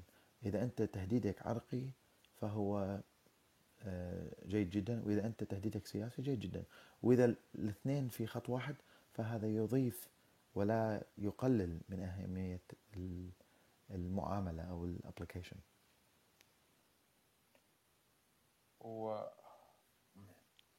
هو مش عارف ده اتهام ولا سؤال؟ أنا مش عارف. بيقولوا دايما بياخدوا ال ال العائلات أكتر من الأفراد. وفي سؤال كنت بعته لك في الأول. لا لا مش شرط مش شرط مش شرط. مش شرط. مش شرط. الأهمية هي في إثباتات اللي أنت تقدمها. أنا لا أصدق أنه في تشكيك في التقييمات لكن في حظوظ لكثرة الابلكيشنز في أستراليا في أكثر من 200 ألف معاملة سنويا يعاد استقرار فقط 12 ألف إلى 13 ألف شخص. فأنت تتكلم عن يعني أعداد هائلة. أمريكا في أكثر من نصف مليون أبليكيشن تصل لأمريكا سنويا. كم من أمريكا يأخذون يعني؟ مئة ألف. فأنت يعني صعبة صعبة أنه أنت تقول أنه اللاجئ هو واحد من الملايين في أكثر من 100 مليون لاجئ. آه، كيف أنت آه، تفعل آه، أهمية أوراقك من خلال الإثباتات اللي تقدمها من خلال القصة؟ نقطة معينة جدا مهمة. تقديم الفايلات والأبلكيشن خاصة إذا أنت عندك كفيل في بلد ثالث أرجوكم أرجوكم تأكدوا من ترجمة اللغة اللي أنت تقدمها. فإذا أنت إذا عندك أنت قصة جدا صحيحة وقوية في في التركيبة اللغوية العربية الترجمة لا تعطي آه، كل التفاصيل. فحاول أنه أنت لا تعتمد على المترجمين المحلفين لأنه الكثير من المترجمين المحلفين هم آه، لا ذمة ولا ضمير. فتأكد من الترجمة في حال أنه أنت تقدم فايلك في لغة ثانية. لأنه تخسر كثير من فعالية التعبير لو لم يكن لك شخص يفهم معاناتك. فحاول إنه تتأكد من أكثر من شخص قبل ما تقدم النسخة يعني الرسمية للجهة اللي تحاول إنه تصل لها. هو يعني تقريبا الشخص من فلسطين. هو بيقول هل في فرق بين اللاجئين الفلسطينيين الأونروا الأونروا هل مختلف عن المفوضية العامة هل بيتم معاملتهم بطريقة مختلفة الفلسطينيين؟ أم حسب ال... تكلمنا عن هذا الموضوع قبل شوية سنويا يعاد التقييم لكل البلدان أه، وإعطاء الفرص لكل البلدان سواسية لكن في اهتمام أكيد في الناس اللي أكثر ضررا حاليا في اهتمام جدا كبير في الملف الأفغاني أه، والملف الكرواتي أه، الأوكراني سوري وليس الكرواتي الأوكراني. لكن لا شك لو أنت عندك من أورنوا أو من فلسطين وظروفك يعني جدا صادقة ومعبرة وعندك الإثباتات الورقية المس يعني اللي, اللي أنت تقدر توفرها ممكن يتم إعادة استقرارك. حسب البلد كمان. في بلدان لا تهتم بالموضوع الفلسطيني في بلدان تهتم بالموضوع الفلسطيني. عالميا لا أعتقد في فرق لكن في آه، ضرورة وفي آه، آه، اضطرارية بالموضوع. الفلسطينيين ليسوا في قمة الجبل. حاليا في دول ثانية لها أكثر فعالية في ملف اللاجئين. ما يعني مثلا في اليمن الأمور جدا تعيسة. آه، البلدان اللي موجودة في في الصومال وفي جنوب السودان جدا تعيسة. آه، فلسطين نوعا ما نوعا ما في استقرار. لكن إذا أنت فلسطيني وكنت في مخيم اليرموك في في دمشق آه، في سوريا وتم إعادة لجوءك مرة ثانية للأردن ولبنان أنت عندك أكثر من مرحلة لجوء صارت آه، في أكثر من بلد. فهذول الناس آه، لهم الأهمية الأكثر يعني بصراحة. جوزيف إحنا متقلين عليك. يعني ممكن نستقبل أسئلة تانية ولا أنت اتفضل. يعني عندك وقت؟ اتفضل. طيب بص بقى. في واحد بيقول لك آه، بخصوص المدرجين على لوائح المفوضية السامية لشؤون اللاجئين إن أمكن تفيد تفيدنا بكيفية تسجيل في مكاتب الولايات المتحدة وكندا؟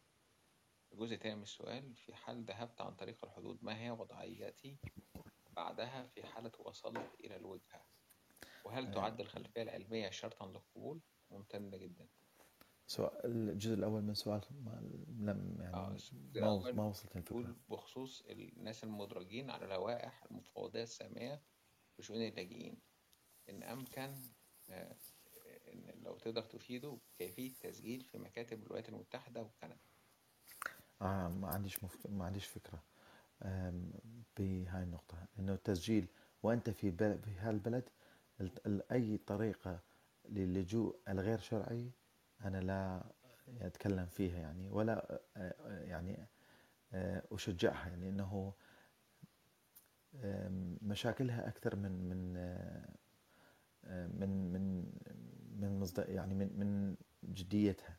فأي شغلة فيها اللجوء الغير شرعي عن طريق القوارب أو الجوازات المزورة لا أتكلم فيها ولا أنصح فيها بصراحة. اتفضل يا باشمهندس عمرو عشان اتفضل عشان في سؤال. آه هو أستاذ جوزيف كان بيتكلم على إن لو حد حصل على لجوء آه، في دولة ممكن يتنقل لدولة تانية وده حاصل مع بعض الأصدقاء اللي اللي موجودين في أنا آسف هضطر أقول أسامي الدول في كوريا. و- والحياة هناك صعبة بالنسبة لهم. فإيه الدعم ال- المعنوي والمادي اللي أقدر أقدمه لهم بحيث يتنقلوا للبلد اللي أنا فيها؟ آه صعب جدا من كوريا إنه كان في نقاش آه قبل مسألة الكوفيد آه في جنيف عن إعادة استقرار ما بعد الاستقرار الثالث لبلد ثالث لأسباب نفسية ولا أسباب آه اجتماعية.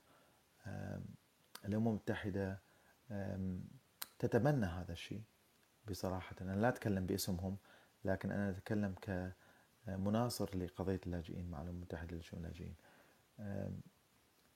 ممكن هذا في في الأحلام الذهبية لو كان في لو لم يكن لنا صراعات حالية موجودة عالميا ممكن الأمم المتحدة ستنظر إلى هذا الملف في إعادة استقرار الناس ما بعد استقرارهم. حصل هذا الشيء في أستراليا مع طالبي اللجوء اللي عندهم أكثر من سبعة إلى ثمانية إلى عشر سنين آه، منتظرين فرصة الأمل لإعادة استقرار آه، في أستراليا. لم يتم آه، إنهاء ملفاتهم ولكن صار استبدال مع أمريكا ونيوزيلند الناس بدلا ما أمريكا تأخذ مئة شخص من أفغانستان أو من الشرق الأوسط تم إعادة استقرار البعض من طالبي اللجوء داخل أستراليا اللي هم منتظرين لسنوات وسنوات وسنوات إلى أمريكا. ومن خلال ذلك أستراليا ستأخذ من هذول الناس اللي هم حاليا موجودين في الشرق الأوسط أو في أفغانستان. ففي آه، قنوات دبلوماسية تعمل من خلال أمنستي انترناشونال وغيرها في مناصرة قضايا الناس اللي موجودة في بلد ثالث في بلد متقدم ولم يحل آه، ولم ولم تنتهي مشاكلهم من الفيزا ومن الإقامة فمن خلال ال exchange program اللي صارت.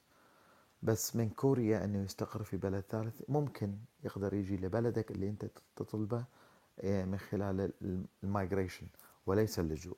ال migration اللي هي skilled visa ويقدر إنه يعاد يعني النظر في ملفه من خلال تقديم ال point system أو ال- ال- ال- الهجرة الأكاديمية أو الدراسة.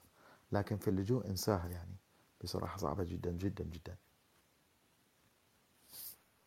طيب هو سؤال تاني أخير بقى بنفس الموضوع بدل ما هيستمروا في نفس المكان.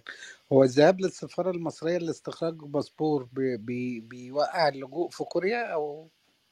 والله ما عنديش فكرة. آه، أكون معك صار صريح آه، عمرو. أنا بس نقطة معينة. أنا آم، لأحمد وللشباب لأنه التسجيل هو هذا ال- ال- الموقع. أنا آه، عضو مع المتحدة للشؤون اللاجئين من خلال وجودي كعنصر آه، ك member من ال refugee global advocate جروب فإحنا مجموعة من 20 شخص آه، لدينا الخبرة وال ال- في ال- في اللجوء.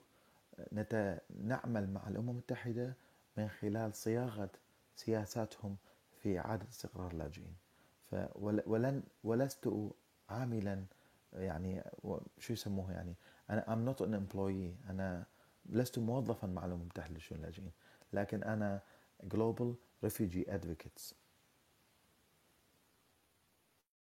طيب بص هو هو أنت السؤال ده جاوبت عليه بس هو بيأكد إن هو ده ينفع. بيقول وهو بيقول إن هو من العراق. آه، بيقول عن طريق بيلاروسيا آه أنت فاهم آه هو يعني يقصد آه في ناس يعني هيدخلوا آه أعتقد يعني نوع التجارة يعني السماجلرز يعني.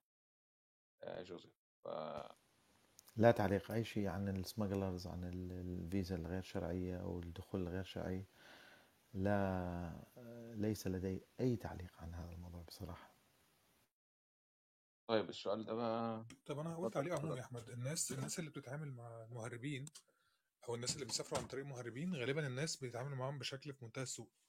فيعني دي آخر طريقه أنت لو لو الموضوع لو هو دي الطريقة الوحيدة ما تتعاملش مع حد زي ده غالبا أنت بتبقى عبارة عن أقل من الجنيه بتاع الميكروباص يعني. ناس بتترمي في الشوارع بيترموا في ال- في الحدود ناس بتموت بشكل مرعب. حتى لو يعني يعني حتى إذا كان هو ده الحل الوحيد أو أنت هتفكر فيه فما تتعاملش مع حد بي بيعاملك بالطريقة دي. أنا أعرف ناس كتير جدا سواء اترموا في في ال يعني مش عايز احكي حواديت بس في ناس كتيرة جدا جدا بتعرض للموت وهو بيحاول يوصل مكان تاني. فلا مش مش أفضل حاجة إنك تتعامل مع شخص مهرب غير شرعي وده بيوقعك تحت أرض القانون أنت وهو. وغالبا غالبا غالبا ما بي... الناس ما بتوصلش بسهولة. يعني غالبا ما بتوصلش بسهولة. والموضوع هنا فرصه أقل بكتير. الأفضل إنك تجرب طرق قانونية أو إنك لو هتعمل ده في يعني يعني اعمل الهوم ورك بتاعك. طيب آه، جوزيف هو سؤال من مصر. آه، أو مصرية اللي تسأله آه، هي يعني يعني هم domestic violence من الآخر عنف منزلي ومعاها حاجات مستشفى يعني إثباتات إن هي تم تعنيفها داخل الأسرة. و ومعاها زي وثائق شرطة. محضر يعني بالمصري بنقول عليه محضر. آه، هل ممكن تقدم لجوء إنه شايفة إن هو في تهديد لحياتها في حاجة زي كده؟ أكيد أكيد أكيد أكيد. لكن أم أي شخص يتعرض للاضطهاد من بلدها الأصلي ومنها العنف الأسري هي آه، لها الإمكانية أنه تقدم ملفها لكن مشكلة اللاجئين تكلمنا عنها في بداية الحلقة المستقبل من التقديم هو ضئيل جدا لإعادة استقرارك في بلد ثالث تكلمنا كمان عن مراحل اللجوء في النزوح الداخلي في الهجرة لبلد ثاني أو الفرار لبلد ثاني والاستقرار فيه أو الاندماج المحلي في بلد ثاني مجاور للبلد الأصلي. ومن آه، ومن ذلك تقديم آه، الأمم المتحدة لشؤون اللاجئين والمحاولة في إقناع الموظفين ال- المفوضية عن عدم قدرة هذا الشخص للعودة للبلد الأصلي أو للنزوح داخل البلد الأصلي. والفرصة الوحيدة هي اللجوء لبلد ثالث للحماية. في بعض ال- حصلت مع الخليجيين آه، في ناس في بنات آه، تعرضوا للتعنيف وقوبلوا في كندا وفي أمريكا وفي أستراليا فقط لأنهم لو رجعوا للبلد الأصلي سيتم زواج الزواج القسري وزواج الابن العم والتعنيف الأسري الموجود من الآباء لل- لل- للأطفال فموجودة هاي الحالة. أم، أتمنى كان آه، لدينا ال- ال- المفتاح السحري أنه نقبل كل هاي الفايلات لكن صحيح إذا عندها هي تعنف أسري أو تعرضت للتحرش الأسري كمان يعني فيها تقدم وعندها إثباتات خل تقدمها يعني إذا وصلت للبلد الثاني. هو ال ال ال الكومنت أو هو بيشكر فيه جدا يعني بيشكر فيه جدا يعني بصراحة يعني وبيقول لك أستراليا والمملكة المتحدة آه، يعني أنا بحاول أختصر يعني يعني أستراليا دلوقتي بتحط ملفات وبيقول ده عار يعني إن هو بتحط بتنقل اللاجئين آه، لجزر مجاورة لحين البت في طلبهم والمملكة المتحدة تقريبا أوغندا. فبيقول ده عار عليهم و... و... ويعني إن هما ما بيقوموش بمهمتهم الأساسية أو إن هي حماية ال... البني... يعني الناس عشان الناس دي محتاجة حماية. و يعني ودي حاجة إنسانية وأستراليا والمملكة آه، المتحدة ما رعاة تاريخ عفوا أحمد أنا لا أتكلم باسم أي بلد لا بريطانيا ولا أستراليا. لكن أنا لست محامي لهذا لهذا لهذان البلدان. آه، كل بلد عنده سياساته. وما أعتقد هذا الشخص اللي يشكرني آه، هو محامي باسم الغير يعني. في في قوانين وفي نظام موجود في البلدان. وهاي الأنظمة موجودة مقيمة على أساس ديمقراطي. لا نقدر البت في أنهم جيدين ولا غير جيدين. أتمنى أنه آه، لا ننظر إلى الموضوع من خلال الميديا والإعلام. في ملفات إنسانية في عندنا أكثر من في ملايين الناس استق- استقرت لسنين وسنين في بريطانيا وفي أمريكا وفي كندا وأستراليا. لا نقدر البت وحرمان هاي البلدان من من النعمة اللي الناس موجودين فيها. آه، هاي الأعداد القليلة اللي وصلت هم وصلوا بطريقة غير شرعية. و آم، تكلمنا عن هذا الموضوع قبل آه، شي نص ساعة أنه موضوع ال- ال- اللجوء الإنساني هو يقل ولا ولا يزيد سنة بعد سنة. فأكيد في أنظمة تحاصر آه، وتعمل آه، قد ما بدها أنه توقف هذا ال- ال- ال- اللجوء الغير نظامي أو الغير شرعي في بعض أنا أنا لا الترجمة الغير شرعية هي غير صحيحة يعني بالنسبة لي لكن هم يسموها بالغير شرعية. مثلا الوافدين الواصلين من شمال أفريقيا لإيطاليا والتأثير على الميزانية الإيطالية والاقتصاد الإيطالي وعدم قدرة إيطاليا على يعني الوقوف جنبا إلى جنب مع اللاجئين.